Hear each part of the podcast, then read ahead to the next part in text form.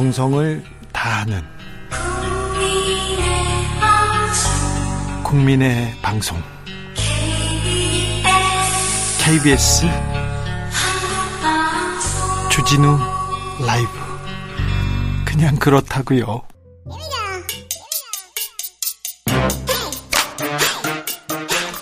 과학을 향한 진지한 고민 과학가의 수다.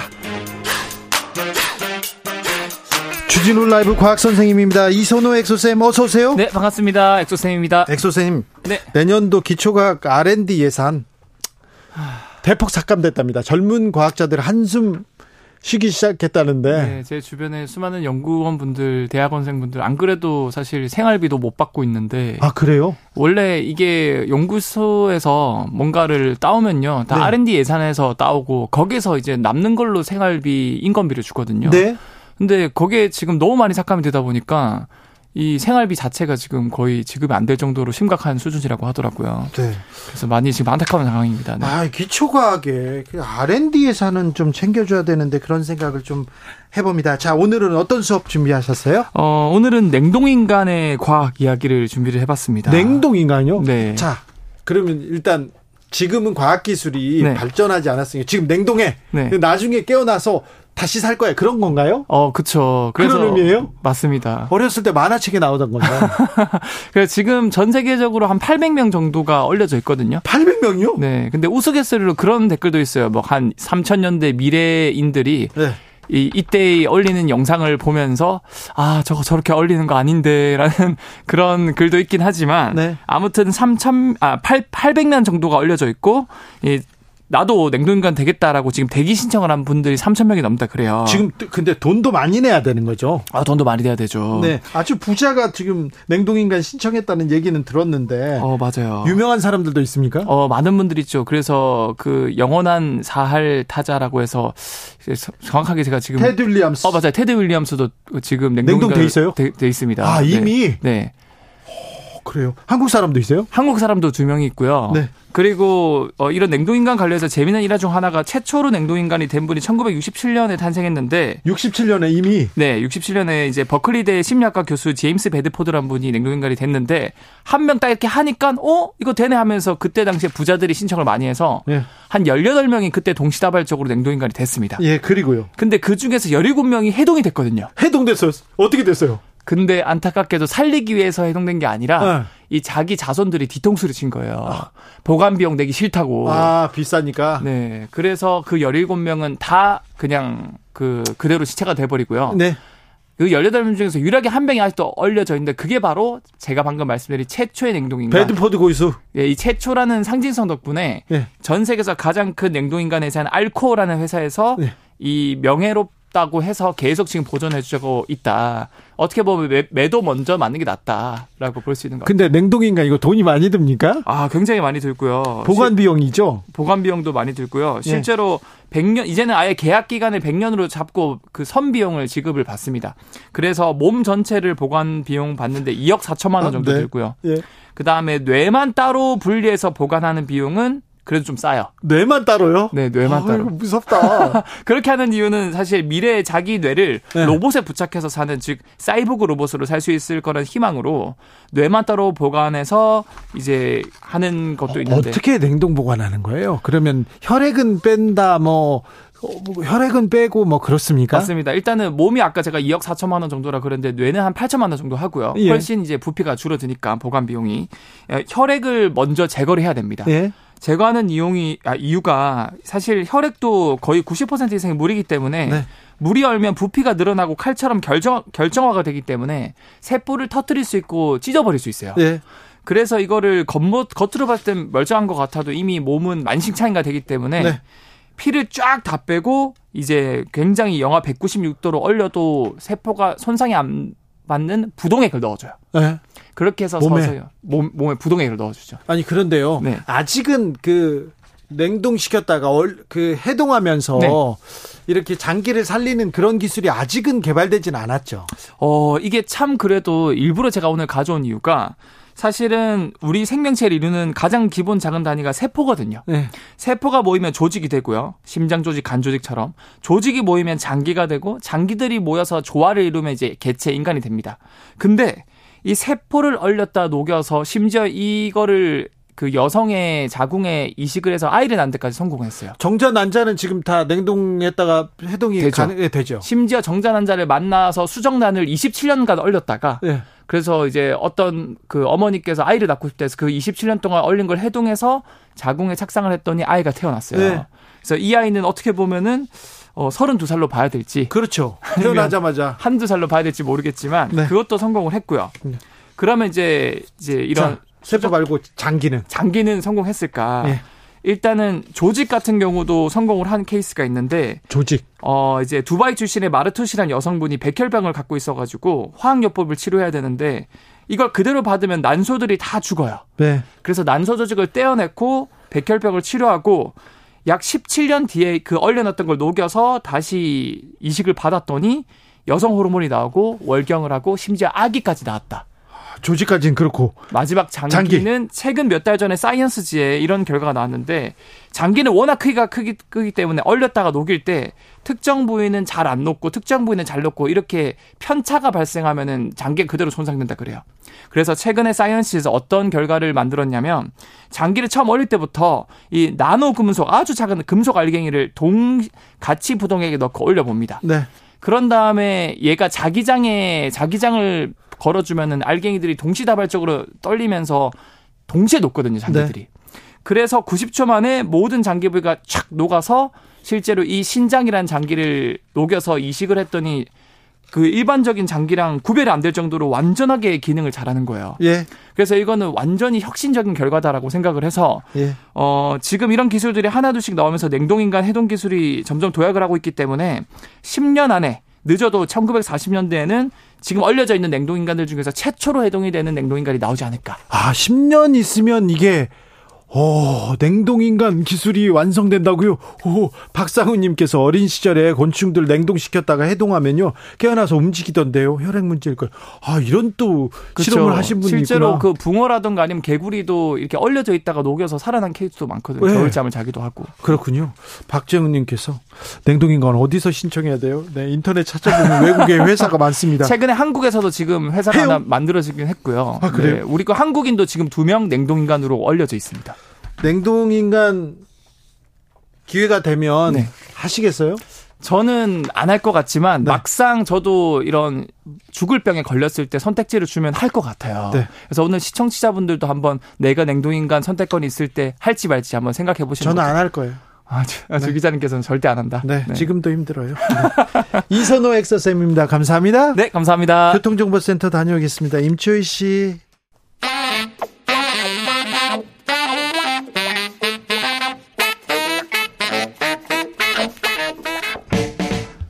세계는 넓고 이슈는 많다. 우리의 시야를 국제적으로 넓혀보겠습니다. 국내 뉴스, 국제 이슈 다 덤벼라. 지금은 글로벌 시대.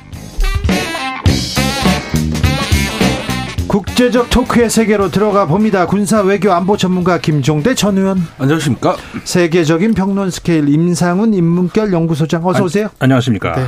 속보 말씀드립니다. 법무부에서 자녀 입시 비리로 구속된 정경심 전 교수 가석방을 허가했습니다. 정경심 전 교수 가석방 허가돼서 네. 허가됐습니다. 자, 아, 북러 정상회담 어떻게 보셨습니까? 그리고 러시아에 굉장히 오랫동안 머물렀습니다. 김정은 네. 위원장이. 머무른 기간이 5박 6일. 예. 또 전후 이동 시간까지 하면 굉장히 긴 시간의 여정이었죠. 네. 예, 그런데 이번에 합의문이 없어요. 전 이게 더 문제라고 봅니다. 이렇게 문제라고요? 뭐를 협력하겠다. 네. 딱딱 정해놓고 규범을 정하면은 나름대로 통제하기도 쉽고 투명성도 제고가 되는데 네. 이게 뭐 모든 걸 협력하겠다. 뭐, 뭐 모두 발언해서 푸틴 대통령이 열 가지 분야를 뭐 토론한다 이랬단 말이에요. 줄 수 있는 모든 와, 걸막 얘기하고. 그러면은 도대체 이런 가운데서 무슨 거래가 이루어지느냐. 네.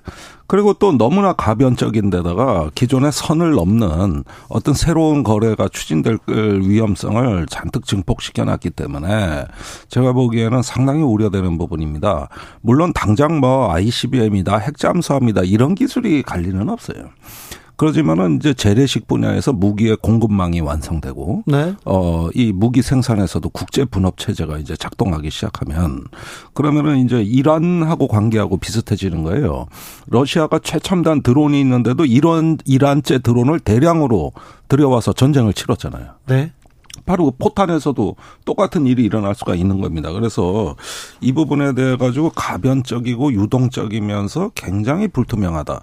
그런데 이게 어떤 확실한 거는 무기의 국제 분업망 분업 체계가 형성되고 있고 북한에 대한 유엔 안보리 결의안은 제재는 이제는 거의 무력화되고 있다고 보여집니다. 네. 예, 그게 가장 큰 문제인 것 같아요.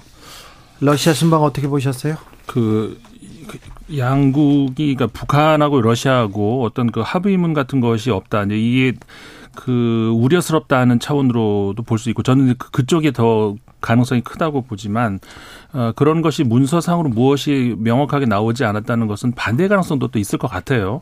그러니까 예를 들어서 지금 반대 가능성이라는 것이 그 뭐 여러 가지 가능성이 열려 있는데 그러니까 북한과 어, 저기 러시아와의 협력 관계가 어디까지 진행이 될 수 있을지. 근데 그것이 결국 중국 변수하고도 그러니까 러중 중러 관계, 그다음에 북중 관계 이런 모든 것들이 어, 복잡하게 얽혀 있기 때문에 어, 현재로서는 그 러시아 입장에서 북한과 모든 것을 다 완전히 딱 그 문서상으로 정해 놓는 어떤 그렇다기보다는 여러 가지 앞으로의 변수의 가능성에 따라서 가변적으로 어 그 변할 수도 있는 그리고 특히 이제 현 현재 그 우크라이나 전쟁을 치르고 있는 과정에서 미국 대미 어떻게 보면은 그, 그 협박 어, 이런 차원에서 러시아가 이제 모든 것 북한과 이것도 할 수 있고 저것도 할 수 있다 모든 것 다 할 수 있다 이렇게 열어 놨다 어, 실질적으로 그 안에서 얼마나 많이 그, 그 협력 관계가 이루어질 수 있을지 이런 것은 아직까지는 결정된 게 없지 않느냐 이제 그렇게도 볼 수 있을 것 같습니다. 네.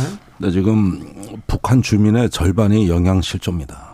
이게 지금 식량에다가 에너지난에다가 지금 김정은 위원장은 이렇게 장기간 해외 여행을 하면 반드시 주민들한테 뭘 보여주고 싶을 거고 네. 과거 하노이 노딜에서의 트라우마가 살아있어 이번에만큼은 네.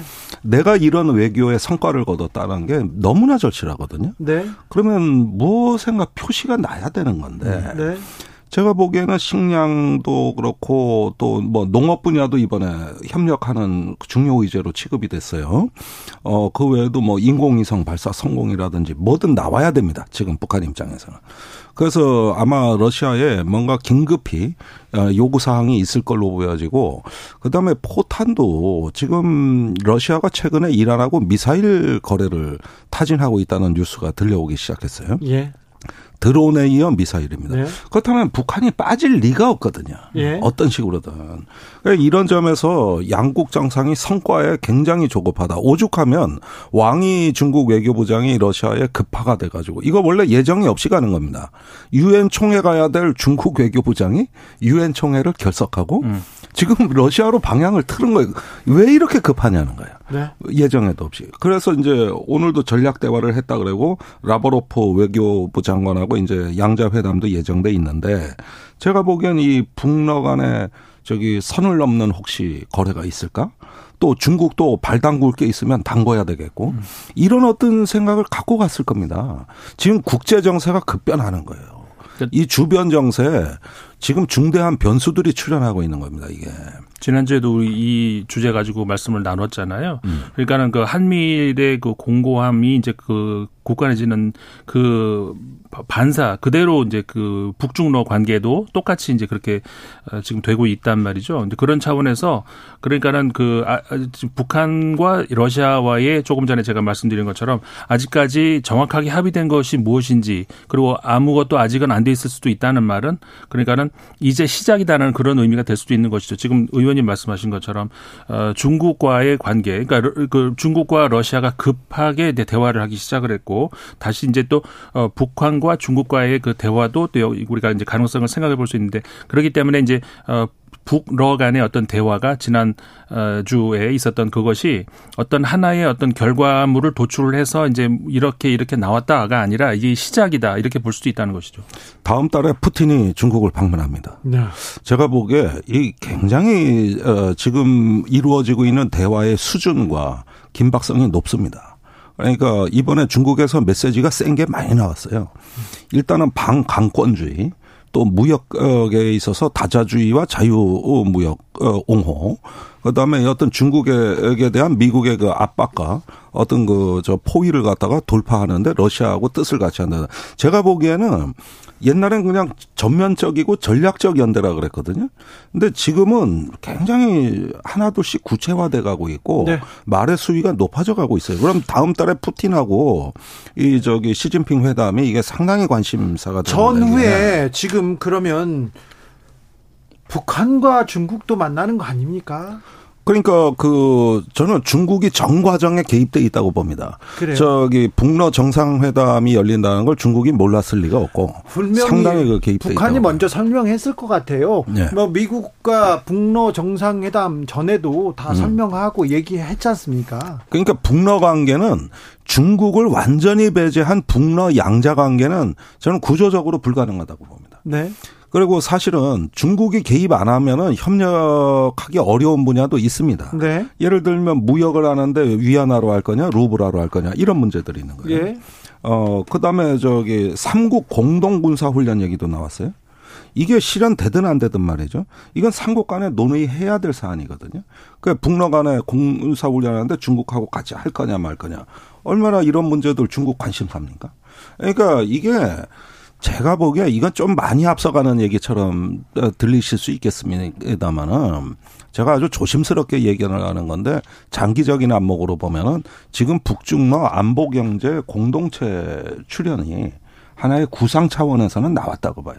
이게 실현될지는 의문시 된다 하더라도 그게 바로 한미일 네. 어, 집단 방위 체제 출연에 대한 하나의 어떤 그 대응 담론, 네. 어떤 그 하나의 어떤 대척점에 있는 거거든요. 네. 지금 장기적으로는 그 방향으로 가고 있는 거 아니냐 이 얘기죠.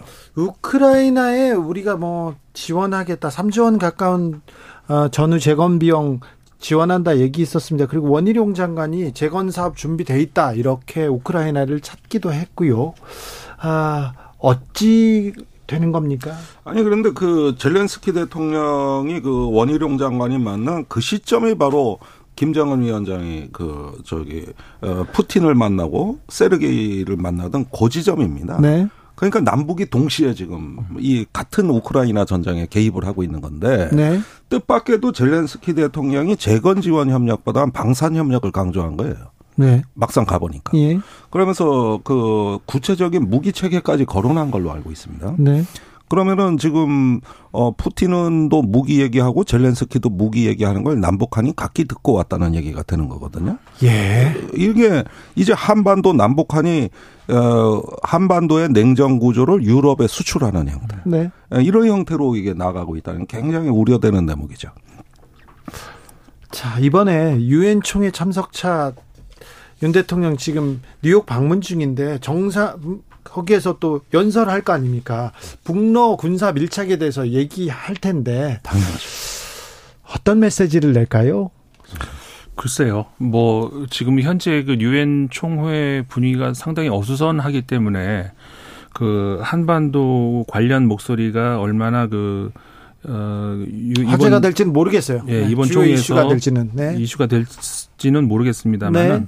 어쨌든 간에 그, 그 한미일 공조의 어떤 그 연장선에서 지금 우크라이나 전쟁을 포함을 해서 어떻게 보면 그 신냉전 구도 하에서의 어떤 그, 그 그런 그 연장선에서 메시지가 나오지 않겠는가. 그러니까는 그 북, 북한과 러시아와의 관계에 대한 어떤 그 그 담론이라든가 이런 것들이 결국은 그 런장선에서 나오지 않을까 그 이상은 어렵지 않겠습니까? 그렇게 네. 보여집니다. 저는 뭐 북러 대화를 공산 전체주의 연대라고 일단 지금은 용산은 이미 규정을 내리지 않았나 싶어요. 예. 예. 러시아의 공산당이 어디 있어요? 사실은 공산당 대표를 이기고 푸틴이 어, 네, 당선된 네, 건데도 네. 통합 네, 러시아당이고 공산당은 졌어요. 아, 그래가지고 거기에다가 저기 어, 공산주의 아니면 전체주의란 말이에요. 네. 이런 식으로 어떤 그걸 갖다가 사태를 보려고 하지 않을까. 예. 그러면서 그 자유와 독재의 싸움으로 이라는 프레임으로 어, 현재 연대를 갖다가 견제하는 발언이 나오지 않을까. 자유와 독재의 싸움이요? 네. 하, 백대현님께서 아니 근데 어제 바이든 연설 내용이 그 내용이에요. 음. 어제 제가 그 바이든 대통령 연설 들으면서 야 이거 우크라이나 전쟁이 이게 끝날 장기 단기간 내 끝날 희망은 사라지고 있구나 싶은 게 어제 바이든 대통령이 가장 강력한 어조로 러시아를 규탄하면서 자유와 독재 프레임을 몇 차례 제시했습니다. 네. 네. 그러니까 그 프레임에서 더 구체화된 네. 어떤 군사협력에 대한 견제하는 이야기가 나가겠죠. 백대현님께서 북중러와 한미일 적을 나누고 아무런 고민도 없이 생각도 안 하고 편하게 외교만 하려고 하니까 한반도가 계속 전쟁터가 되어가는 것 같아요. 관심사항 있잖아요. 기네스북 관심 관심 있다면서요. 외교는 항상 중간지대에서 국익을 챙겨야 하는데 이렇게 얘기합니다. 그런데 말입니다. 미국 대선은 어떻게 돼갑니까? 트럼프 후보가 점점 강해지고 있습니까? 가능성이 또 올라갑니까? 그 이런 거 있잖아요. 정치에서 정치인들도 그리고 정치 분석가들도 정치학자들도 이해할 수 없는 어떤 특정 대목이 있는데 지금 네. 미국이 딱 그 대목인 것 같아요. 음. 그러니까는 어, 미국에서 지금 무슨 일이 벌어지고 있는가에 대해서 예를 들어서 미국 국민들한테 여론조사 최근에 나온 것이 그 경, 미국 경제가 어떠냐 그럼 어 좋아졌다 많이 좋아지고 있다 이렇게 얘기를 해요. 네. 그러면 그게 이제 바이든 대통령이 다 이게 한 거냐면 아 그건 아니래요. 네.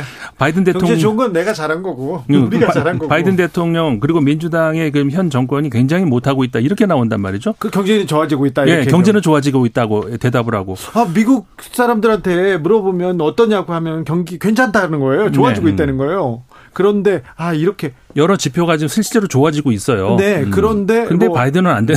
안 된다. 그러니까 역시 제가 보기에는 그 오랫동안 누적된 상실감에서 비롯된 하나의 어떤 정치적 부족주의 내지는 어떤 그 진영과 정체성으로 이렇게 파 저기 갈라치기가 되는 이런 정치적 프레임에 미국 국민들이 이미 상당 부분 흡수된 거 아니냐. 그렇죠. 예, 그런 면에서 이게 굉장히 우리가 민주주의에 있어 가지고 위협적인 위기예요. 것이 예, 어떤 그런 면에서 갈라쳐지는 시민과 시민이 대립하고 적대하고 혐오하는 예, 이런 어떤 현상들 이걸 뭐 정치적 부족주의라고 해야 될지는 모르겠습니다만은 결국은 트럼프라는 상징적 인물이 그 끌고 가는 국민 감정이라는 것이 바로 이런 겁니다. 그러니까 그 부족화되는 것이고. 음. 그러면서 민주주의 자체에 대한 관심도도 많이 줄어들었다는 거예요. 음. 그것보다는 소속되길 원해요. 나라의 민주주의가 건강하고 풍부하고 관용적으로 운영되는 이런 주제보다는 내가 어느 편에 서고 소속되고 또 거기서 일자리와 소득이 올라갈 거라는 기대 이런 식의 어떤 심리로 많이 바뀌었다는 거예요. 이게. 그 미국의 현재 그 바이든 대통령의 그 수사 그다음에 그러니까 저기 수, 경찰 그 수사 말고 그러니까 레토릭 그러니까 말 담론 그리고 그 이 트럼프 전 대통령의 말 수사 이런 것들을 비교를 하면은 어 기본적인 상식을 가진 사람이라면 판단이 가능할 수 있는 정도의 수준 차이가 나거든요, 사실은. 네. 뭐 아무리 중립을 지킨다 하더라도 어쨌든 간에 그 발언의 어떤 그 차이는 있잖아요. 그런데 어 미국은 그렇게 하면 할수록 그 트럼프 대통령 전 대통령에 대한 지지는 확 아주 아, 확고해지고 그 다른 그 민, 공화당 잠룡들보다도 차이가 더 점점 벌어지고 있는 것이고요. 그리고 앞으로 내, 그 차, 내년 대선에서 문제가 가장 크게 되는 것이 뭐냐? 그 대통령의 나이 이게 이제 가장 높이 나오거든요. 근데 트럼프는 해당 사항이 안 돼요. 트럼프도 나이가 많은데. 그러니까 바이든 대통령 나이 많다는 게 문제가 되는 트럼프는 여기에 문제. 변수가 하나 생겼습니다. 바이든 대통령 아들이 기소됐어요. 음. 그리고 탄핵 조사를 받기 시작했습니다. 탄핵 음. 얘기가 나오니까 또 바이든에 대한 또 지지 지지 네. 그러니까. 지지자들이 결집하고 있어요. 근데 이게 그러니까 아까 조금 전에 김종대 의원님 말씀하신 것처럼 어떤 그 갈라치기 그 다음에 어떤 그 어, 소속 어느 한 편으로 내가 그 들어가야 되고 다시 말하면 이게 다른 말로 진영 논리라고 할 수 있는 것이죠. 세계사적으로 뭐 어떻게 해볼 수 없는 그 거대한 물결이 암울하지만 그쪽으로 가고 있는 것 아닌가. 지금 남미에서도 그 당장 그 다음 달인가요? 그 아르헨티나에서 대선이 치러지는데 거기도 똑같이 아르헨티나의 트럼프라고 불리는 음. 밀레이 후보가 지금 어 1위를 달리고 있거든요. 그 몇몇 이야기를 보면 예를 들어서 이런 거예요. 아르헨티나 지금 그 화폐 가치가 굉장히 많이 떨어져 있고 네. 경제가 안 좋습니다. 그러니까 그 화폐 없애고 달러를 우리 화폐로 하자는 그런 공약을 음. 한다던가. 그러니까 이야기를 들어보면 상식적인 수준에서 말도 안 되는 이야기를 하는데 그런 것들이 국민들한테 먹힌다는 말이에요. 음. 유럽에서도 점점 많은 국가들에서 지금 독일 같은 경우도 어 극우 정당이 도, 그러니까 독일을 위한 그 대안, 대안. 음. 그 정당이 지지율이 굉장히 올라가고 있거든요. 어 슬로바키아에서도 어 앞으로 그 총선이 치러지는데 그 극우 정당이 지금 1등으로 달리고 있단 말이죠. 네. 음. 전 세계적으로 이게 뭔가 좀그 극우라는 공통적인 목소리가 그거 아니겠습니까? 그러니까는 그 과거로 돌아가야 되고 그 다음에 그, 그 진영 논리로 갈, 갈, 이제 갈라서 그 현 체제에 대해서 완전히 그, 그, 다시 무너뜨리 거꾸로 가야 된다는, 과거로 가야 된다는 이런 건데 이게 그 전 세계적으로 좀 번지고 있는 이런 상황이라서 예. 이 동북아시아 포함해서 말이죠. 네. 굉장히 우려스러운 상황이죠. 그러니까 10년 전만 해도 네. 지금 말씀하신 그 극우 정치 세력은 변두리 근본주의자였다. 네. 절대 중심권으로 진입할 세력이 아니었다. 네. 그런데 네. 요즘은 전부 중심권에 와 있다고 음. 어, 거거든요. 이건 놀라운 변화입니다. 그러니까요. 예, 뭐 사실 우리나라도 비슷한 면이 있죠. 네. 음. 바이든 대통령의 연설도 비슷하고요. 이런 아, 맥락 맥락에서 보면 예. 허, 역사는 도도하게 유유히 음. 그래도 앞으로 이렇게 진보한다, 음. 전진한다고 믿었는데 네. 우리가 우리는 짧은 음. 시기에 살잖아요. 네. 음. 그러니까는 가까이서 보면 왔다 갔다 하지만 거시적으로 보면 역사는 진보합니다. 음. 그래요? 음. 근데 가끔 역행할 때가 있잖아요. 아니 그러니까 우리 이 짧은 인생에서 보니까 그렇죠. 그런가요? 우리 예술은 길고 인생은 짧다. 역 정치는 길고 역사는 길고 인생은 짧은 거죠. 우리가 보니까 그렇게 보이는 것이죠. 왜 하필이면 지금일까요?